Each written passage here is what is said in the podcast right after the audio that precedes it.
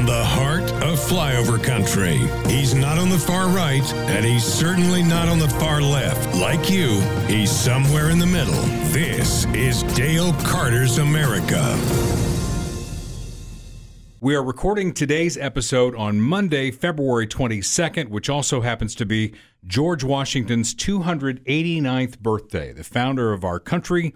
Happy birthday to uh, George Washington. I am Dale Carter. I'm here along with Kurt Wheeler, who's uh, running the controls over there and contributing along the way as well.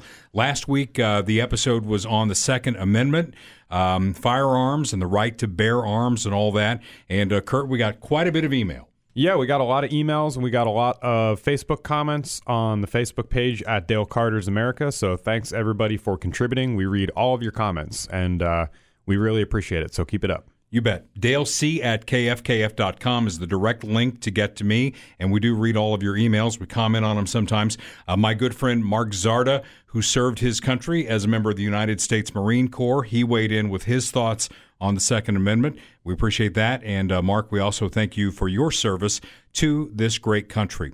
In the last week, um, there's been a lot that's happened. This is kind of the news segment before we get into the meat of today. The meat of today and the title of today's episode is Do No Harm.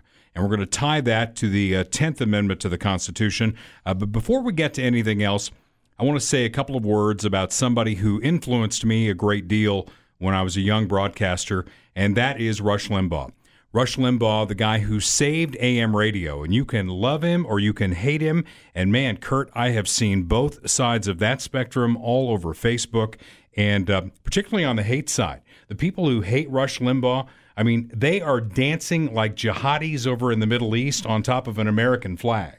Yeah, it's pretty despicable, honestly, um, the amount of excitement that people are having uh, uh, over his death. And I mean, it's clear from some of these comments that these are people that have never even listened to him or never even bothered right. checking out his material, which, you know, he just tolerant, has, it's the tolerant left for you. Right. There, he just has a reputation and that's what the reputation is. And what this podcast, one of the goals of it is is to get back to civil discourse even if you disagree.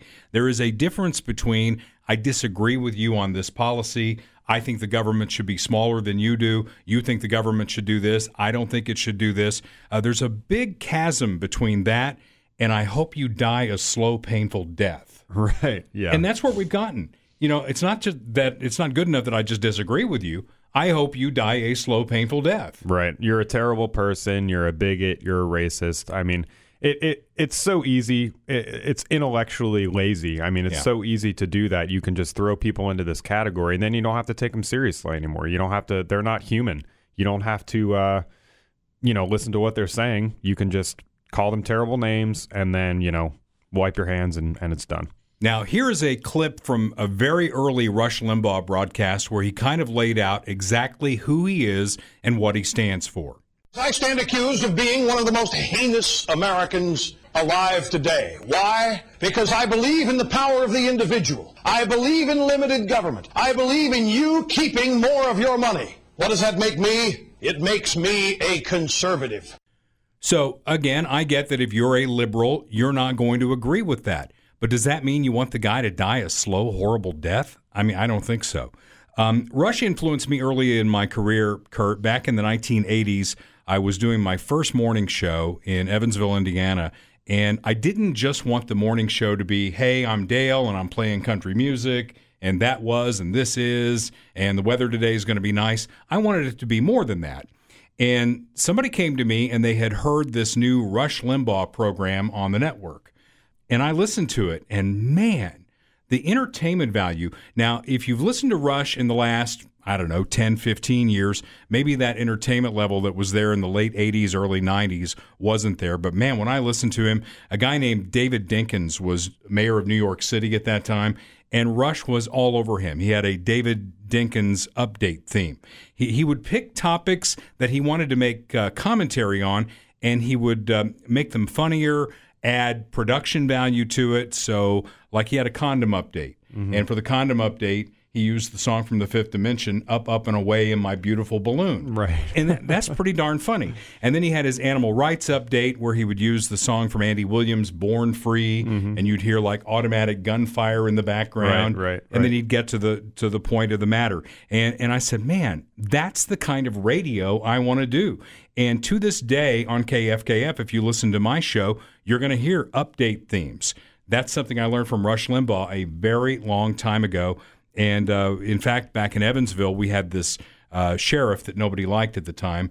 And I started calling him the Marshal on the air, right? Do you remember Bonanza? You're a young guy. Yeah, um, I, I You've not prob- really no. Probably seen it in TV land, though, right? I've seen it referenced. The Cartwrights, yeah. right? Okay. Okay, that's like the theme from Bonanza. Okay. That's the first time I've done that on the podcast, by the way. Lorne Greene played the father on the show. Lorne Greene had the big, deep voice and all that. Well, somebody sent me an old vinyl record back in the 80s of Lorne Greene singing the words to the Bonanza theme song. And that became the Marshall Update theme for the sheriff of Vanderburgh County in Indiana. And I took that directly from Rush Limbaugh. So if you listen to the show today on KFKF, uh, you're going to hear fun update themes. Um, in fact, I did one on politics, making fun of it. Uh, we call it Politics American Style. You're getting screwed, and they sing that. And then there's music under it and all that. All of that came from Rush Limbaugh. Now, come to Kansas City in 1995, as I did, and I was working with Mary McKenna on the morning show at KFKF. Little did I know that back in the day when Rush was doing a local show in Kansas City, I didn't know there was a Kansas City connection. Did you? I think he didn't he start radio in Kansas City. He did. Yeah. Uh, he worked for the Kansas City Royals too for a while in their Yeah. PR department. Yeah. Mary McKenna, who worked with me on KFKF, was Rush's news girl. So when George Brett was inducted into the Hall of Fame, they did this big black tie event in Lot M uh, between the stadiums here in Kansas City, and um, I got to go to that. And there were all kinds of cool people there who were connected to George Brett, and one of them was Rush Limbaugh, and I got to meet him that night. And then a little bit later on, uh, Mary was turning 40, and I put together a Mary McKenna "This Is Your Life" kind of broadcast on our show, right? And the the coup de grace was I got a hold of Rush Limbaugh's people, and I, I told him that Mary was turning 40. Would you please be a special secret guest on the show? And he came through. Oh wow. Yeah.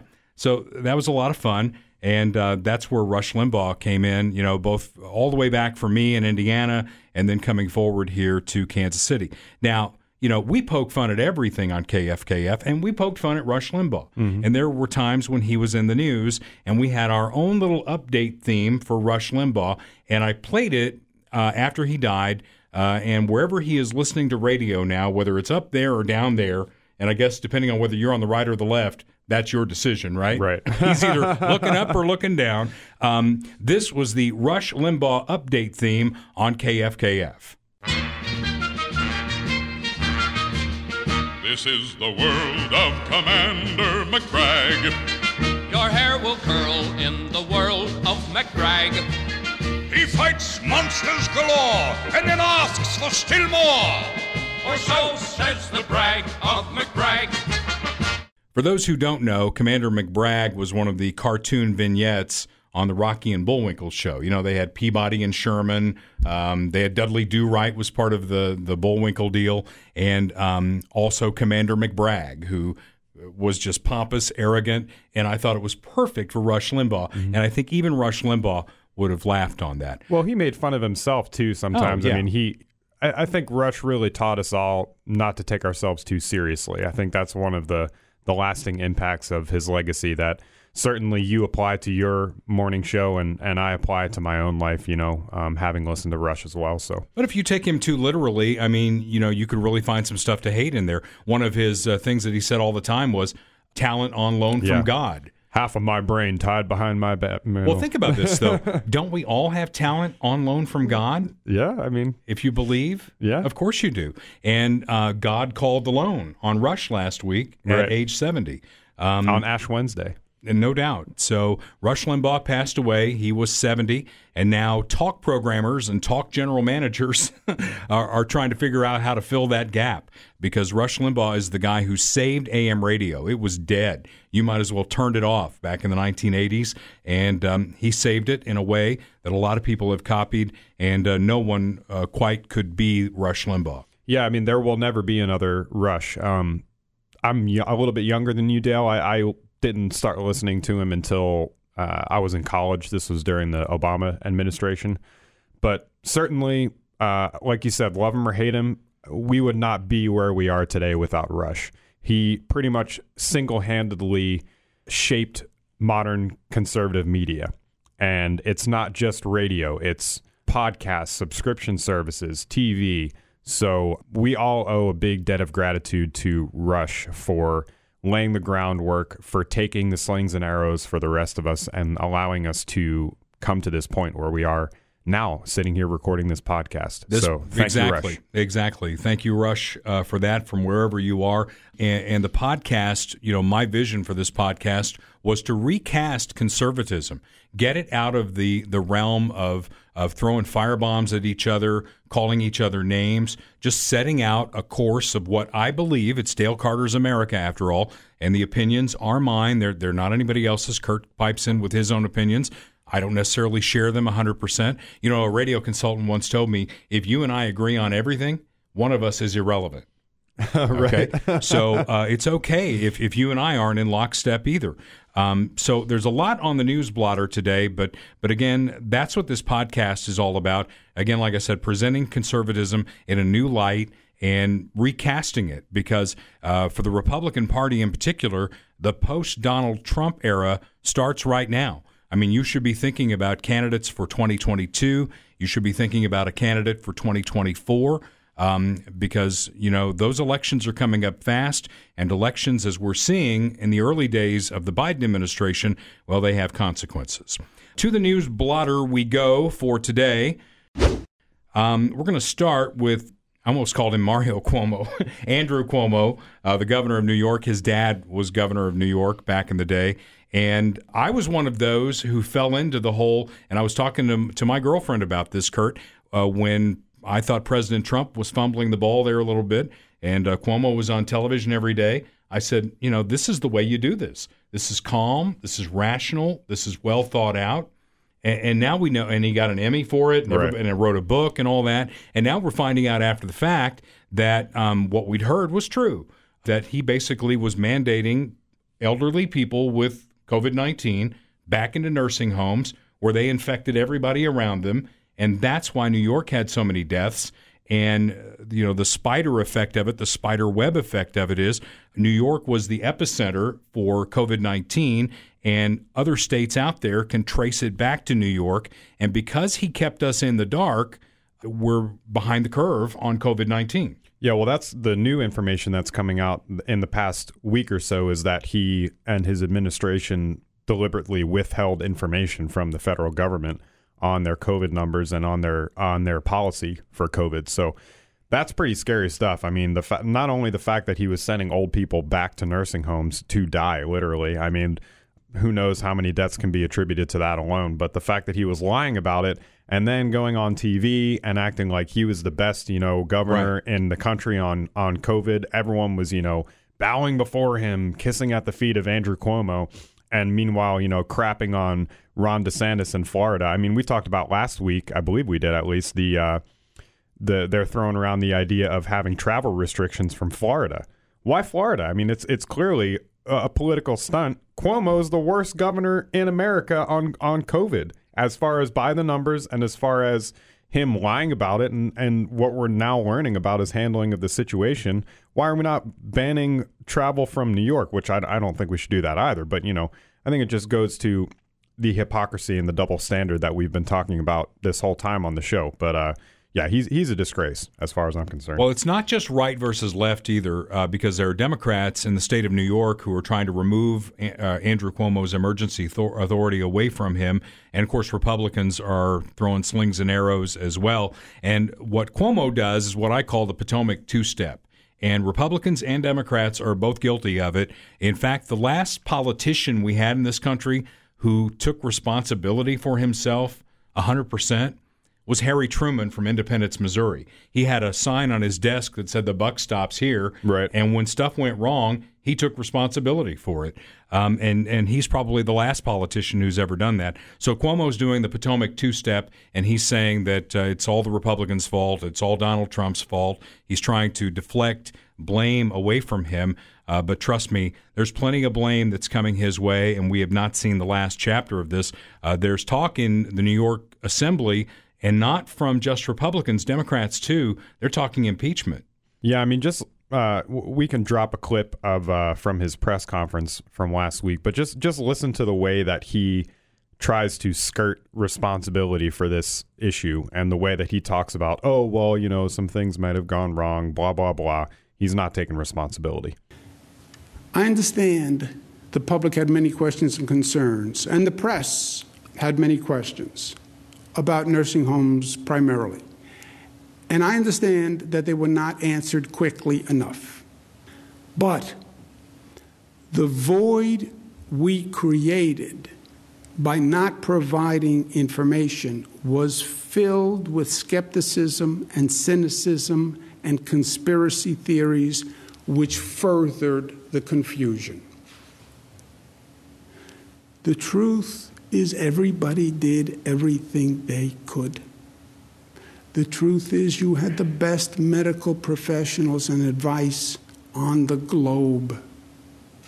The truth is, it was in the middle of a terrible pandemic. The truth is, COVID attacks senior citizens.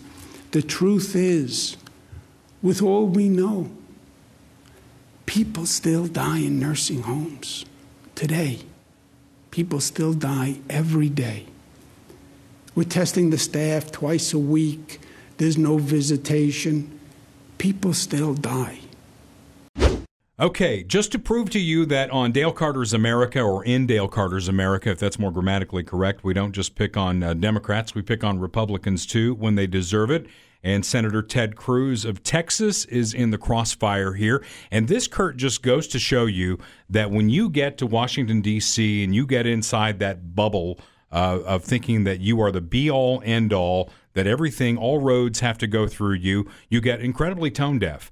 And, and I think every congressman and senator and the president ought to have this too. They ought to have somebody in their administration who will pull them aside and say, hey, this looks really bad. Don't do this. No matter what your justification or rationale is, don't do this. It looks really, really bad. And then when you get caught, when pictures of you doing it show up online, don't lie about it because that just makes it worse. So, the case of Ted Cruz, um, you know what happened in Texas last week? Uh, there was a crisis, and it's still a crisis in Texas. There's still a lot of folks there boiling their water. Uh, there's a power issue, which we're going to talk about a little later on this particular uh, podcast episode. Um, it was really bad. And what the image that got around on social media was the United States Senator, one of two from Texas, boarding a plane with his family to go down to Cancun and they were furious. His his constituents, they were absolutely furious that he would do this. And then, of course, when he got called on it, I think he lied about it. He said, "Well, look, you know, all I was doing was escorting my daughters down to Cancun, and then I planned all along to jump on the next flight back to Texas." I think that's a lie. Uh, our girl's asked, said, "Look, school's been canceled for the week. Can can, can we take a trip and, and go somewhere warm?" And and Heidi and I, as parents, we we said, okay, sure. And so last night I flew down with them uh, to the beach, uh, and then I flew back this afternoon. I had initially planned to stay through the weekend and to work remotely there, but but as I as I was heading down there, you know, I started to have second thoughts almost immediately because the crisis here in Texas. You need to be here on the ground, and as much as you can do by phone and Zoom, it, it's not the same as being here. Yeah, I think um, you're pretty much spot on with that, Dale. It's it's definitely a bad look for him to go to Cancun, and I, I should say, I mean, full disclosure, I like Ted Cruz. I think he's one of the more admirable uh, people in the Senate. But I mean, a mistake is a mistake, and and this is definitely a mistake. And uh, that clip that we just played of him on Sean Hannity, I don't really believe he was being completely truthful there because he said he went down with his family to get to warmer weather. And the way he phrases it in the interview is that as soon as he got on the plane, he started to have second thoughts about going down and then and therefore he turned around and came back the next day. I don't believe for a second that's what happened. He got down there, he saw opened his phone, he saw what was happening on Twitter, he saw all the memes which are hilarious by the way. Uh, Dale, you know I love my memes.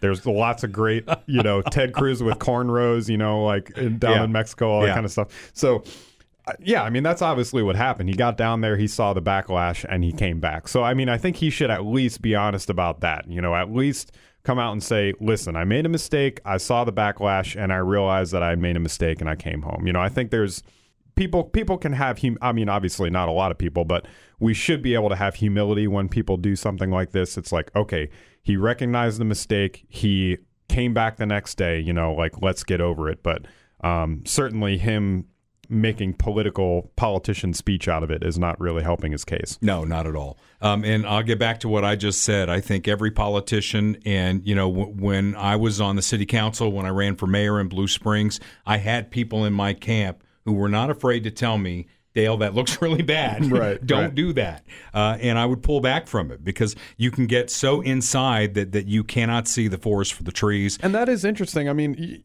he's a he's a United States senator, so he has to have people around him at all times scrutinizing his every decision. So I I don't know. If I, did did nobody tell him that that was a bad idea? Well, I, I, I guess not. And you know, um, in Donald Trump's administration, if you went to Donald Trump and you said that's a bad idea, you probably got fired.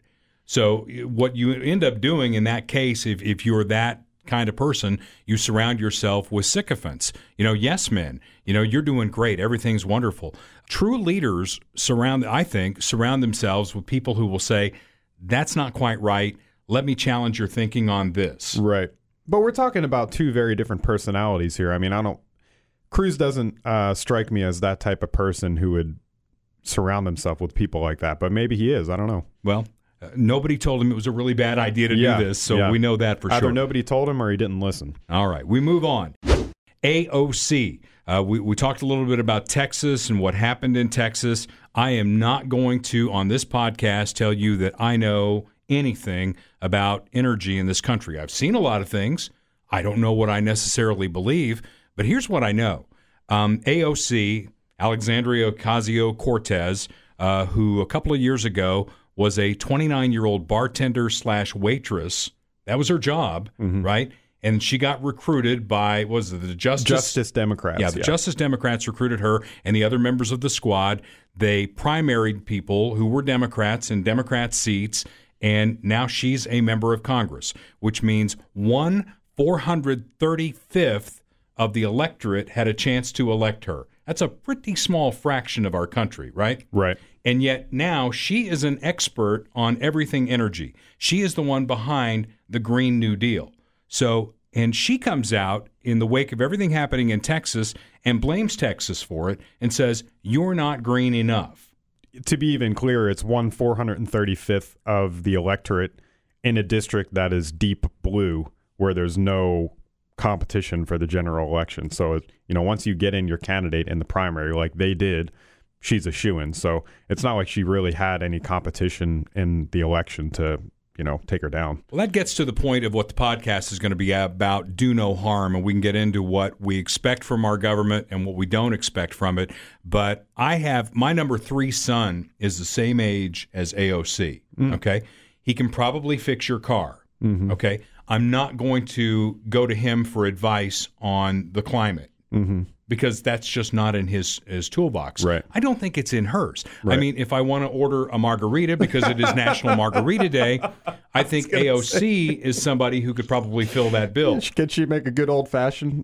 I mean, what is her educational background that gives her the right to set energy ah, policy in this country? I think she has a political science degree or something like so that. So do I. And I'm, I'm going to be the first to tell you that Who cares, man? I don't know what went wrong I don't down give there. a shit about a political science degree. What does that even mean? What went? well, exactly. It, it means you can bullshit it a means lot. it means you probably went to college and got indoctrinated for four years about how to think about politics, and now you and then now you have a piece of paper that makes you feel like you're smarter than everyone else. That's Right. what that means. Well, I have that piece of paper, and I, I'll be the first to tell you I'm not smarter than anybody else. And maybe as she advances in age, as I get closer and closer to being 60, which I'll be in like two and a half years, Mm-hmm. I mean, I realize the older I get, Kurt, the less I know. right, right. And it's time, you know, to turn to, you know, the experts out there. So, I mean, what happened in Texas? Did they rely too much on on wind and then the turbines froze up? I mean, we saw that a little bit.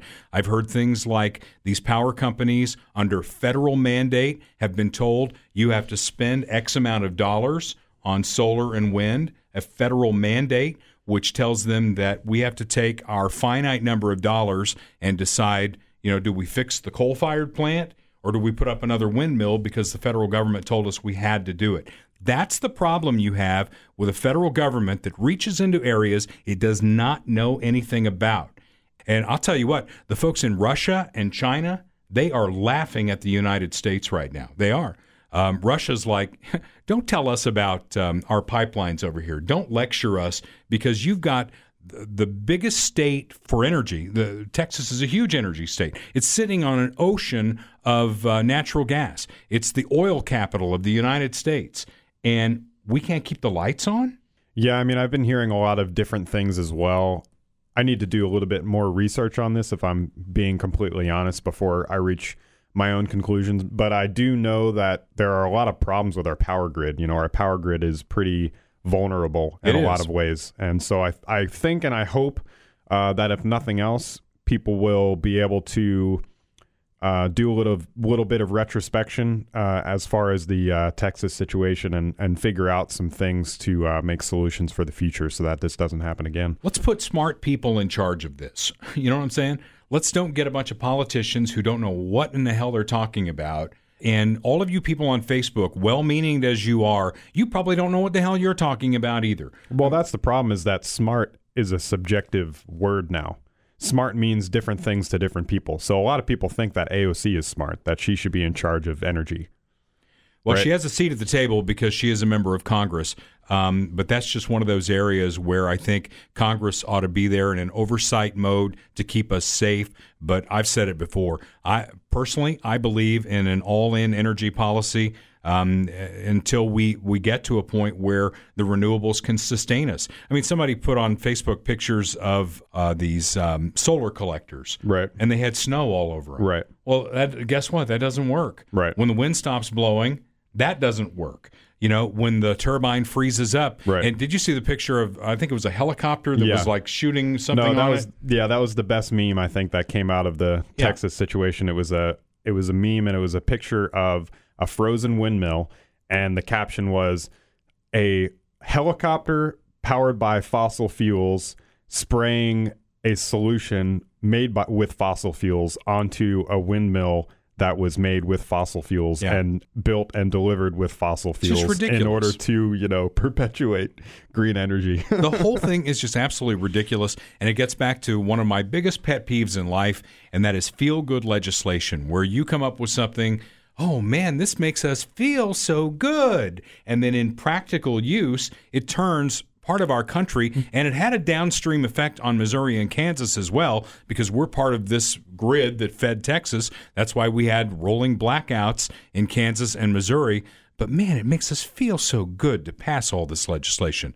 Uh, but it, as a practical matter, and that's the way I look at things, as a practical matter, it basically turned us into a third world country where we couldn't rely on the on energy. Yeah, and I, I think part of it too is that it was a pretty serious weather event. I mean, especially especially for Texas, I don't think they had seen that much cold and snow since for like a, a century Right. almost or something like that. And so that's you what know, that's the excuse they're giving too, and I don't like that either. Well- you know, it's like once in a hundred years is never going to happen again. I think it's a wake up call, and, and we ought to be talking about this. I agree. I agree. But what I'm saying is that people are going to politically posture themselves like never let any good crisis go to waste, right? That's the the old saying. And I think we should have a little bit of grace when these things happen just to not jump to necessarily jump to conclusions on one side or the other. Like I said, I haven't done enough research on it yet, but certainly, you know, you can be prepared for a bunch of different things and stuff is still going to happen, you know. So humans are imperfect. We're going to learn from our mistakes and we're going to move forward. So I, I think let's just focus on solutions. Let's focus on what we can do to make sure that we're better prepared for the future. And I think it starts with Texas, the state. They need to implement some state level solutions and, uh, you know, keep the federal government out of it as much as possible. I'm all for say. that. All right, a couple of other little quick things uh, in the news. The Baltimore idea. I started this one. I saw this on the Five on the Fox News channel, and it was a guy they interviewed who had this brilliant idea that the federal government should be paying people to not kill each other. Where's my check? Yeah. Ex- well, not you. I- am talking about people, you know, um, uh, that might kill. I don't know. Maybe you would. maybe I don't know you well enough. Maybe you need that check. Well, uh, tell me more about this because I, I have some thoughts already. But tell me more about the idea. Well, that's the idea: is that you pay people to not kill each other. That if you just anyone, it, well, that's I don't know who qualifies for that because uh, I'm not killing people. That's why that's why I'm saying, where's my check? I've I've never killed anyone. Certainly, there are places like Chicago, Baltimore, Washington D.C., New York City Kansas City, you know, our own neck of the woods here, where the murder rate is incredibly high, and, and that's the we've had gun buyback programs that have been. I, I, would say there's been some success in that. They've gotten some guns off the street uh, from neighborhoods where uh, they might do some damage along those lines. But I just I saw this story and I'm like, where am I living? I mean, exactly. Who do you pay? Number one, and number two, if they're a criminal to begin with, are you taking their word for it? Yeah, right. I mean, they're probably just looking for money at that point. Yeah. I just thought it was asinine, and I just wanted to throw it out there because that was in the news in the last week. Here's another one that I think is completely asinine, and that is COVAX. That is the Biden administration's plan to spend 4 billion of your tax dollars, yours and mine, to vaccinate third world countries. Mm. When do I get mine? Mm. Right? I, I want to get my vaccine before we start spending our money. Remember, we've covered this I don't know how many times on this podcast.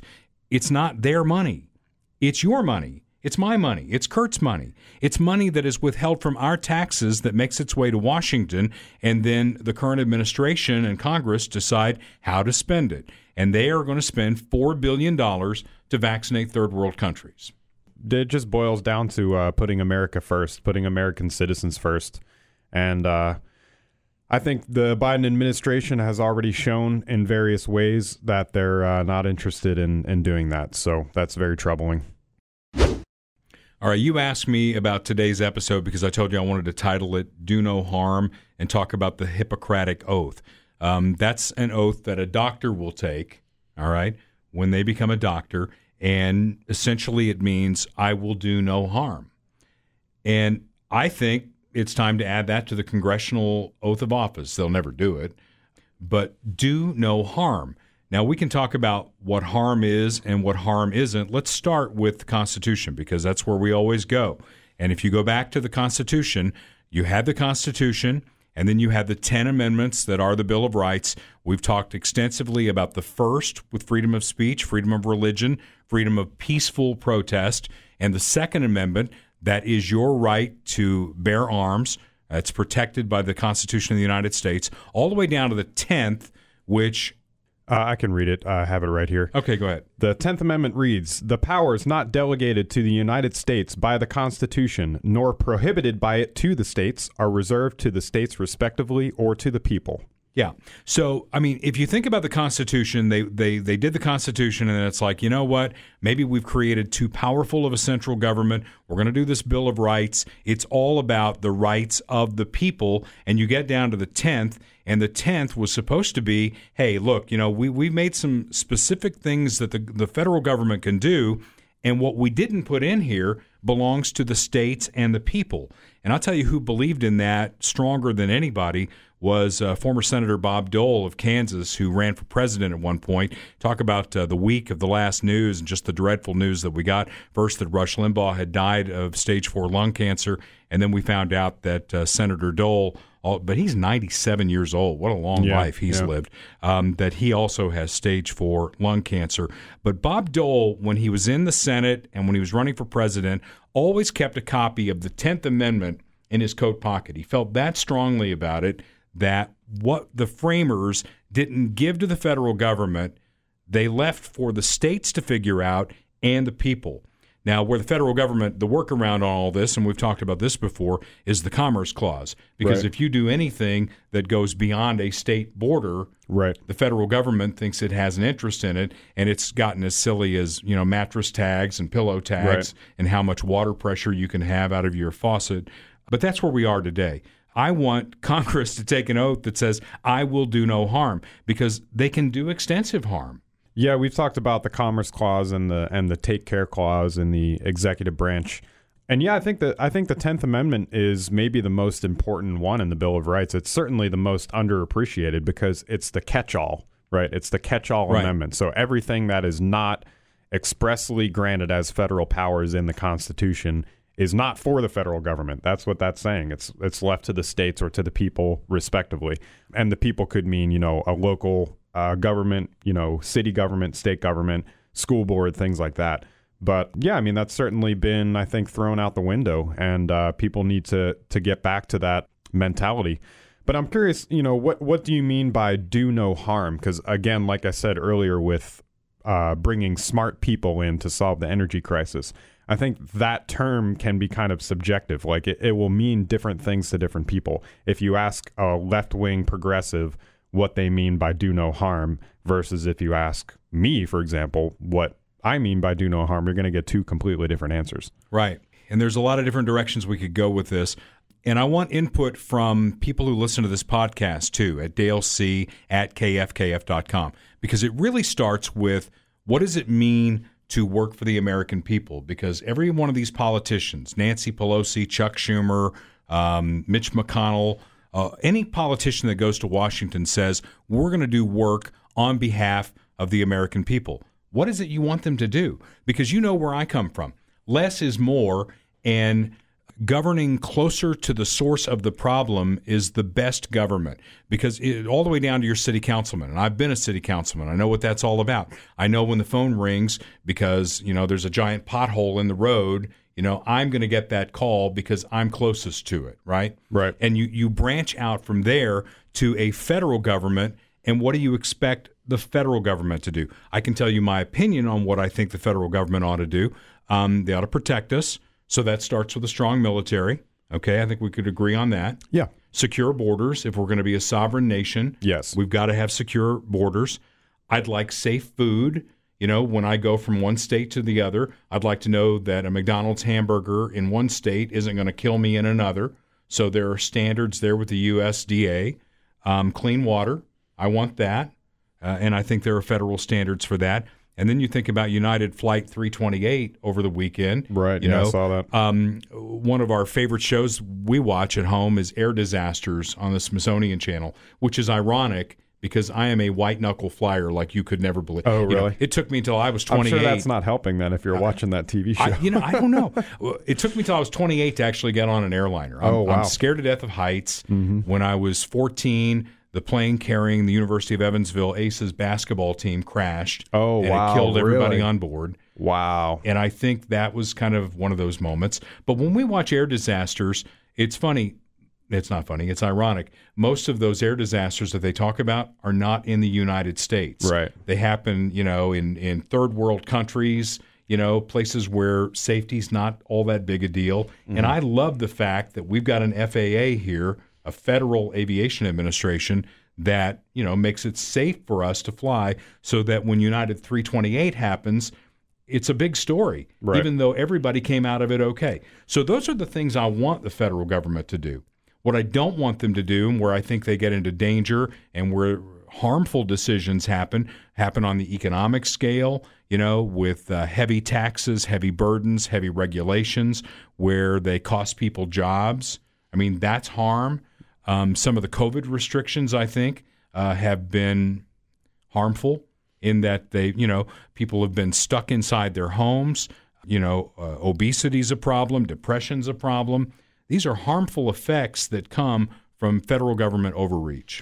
Yeah, I mean, I think uh, going back to what I said about do no harm being subjective, I think part of what I mean by that is we have a problem in this country, in our culture, where people are looking to the government and saying, What can you do for me?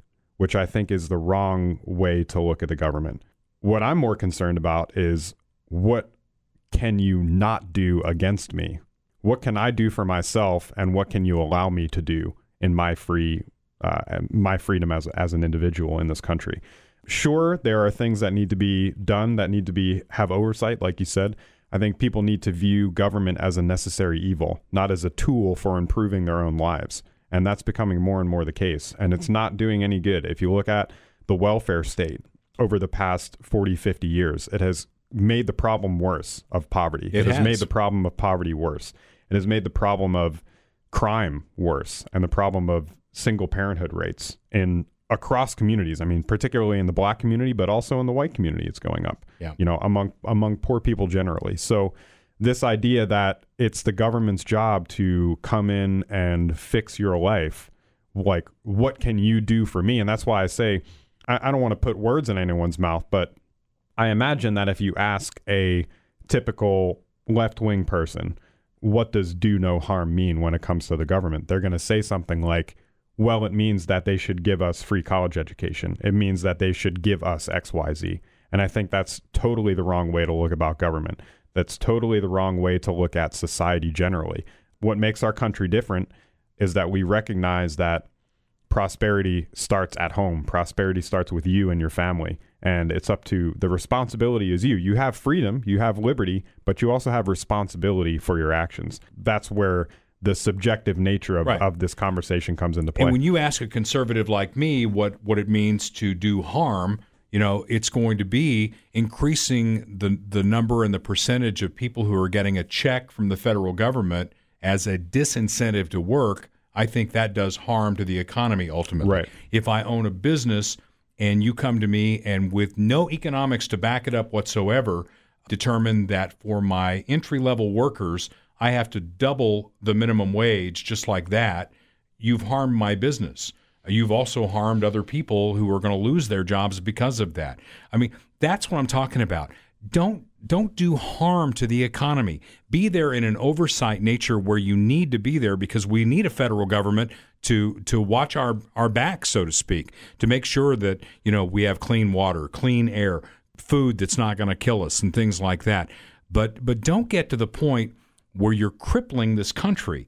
And unfortunately, I think that's where we are. I mean, we've got a government that is crippling this country, and it needs to take a step back. And on George Washington's 289th birthday, reread that document, that wonderful document that those people put together, laying out a government with checks and balances, and then coming back and saying, you know, we can do a little bit better. We can throw these 10 amendments on here to maybe put the brakes on our federal government here a little bit and make sure that we're taking care of people. Yeah, I, I I agree with everything you're saying. I, I just I guess my point is that you know specifically the statement "do no harm" or or putting that into the oath, oath of office is not really going to mean anything. I think we need more specific substantive action to curtail some of the things that the federal government's doing. We need a balanced budget amendment. We need term limits. We need to uh, scale back some of these departments and agencies. You We know, need we line- need actual like actionable items. If we want do no harm, you know, that's how that's going to come about. I think. We need the line item veto. Uh, every president since Ronald Reagan has been uh, begging for the line item veto so that presidents, many of whom have run states like Reagan, like Clinton, uh, like Bush, uh, 43, uh, they know what it's like to have to balance a budget. Some of these guys, you know, Joe Biden's been in Washington, D.C. for almost 50 years. He wouldn't know what a balanced budget looks like. Right. Uh, but a president can go in on a line item veto and say, that piece of pork's coming out, that piece of pork's coming out, and a balanced budget amendment would would probably help get that done. So you know, when you say do no harm, I get that it's subjective, and uh, if if you are someone who is more progressive and you listen to this podcast, um, hopefully. You don't wish me a slow, painful death like some people have wished Rush Limbaugh, but I want to hear from you. We want to hear from both sides. Let's have a grown up discussion about these things. That's what this podcast is all about. So, again, on George Washington's 289th birthday, we salute the first president of the United States. We thank you for listening. This is Dale Carter's America. Ah, there it is, the sobbing, symbolizing the sadness all over America as the final segment of the program today has arrived.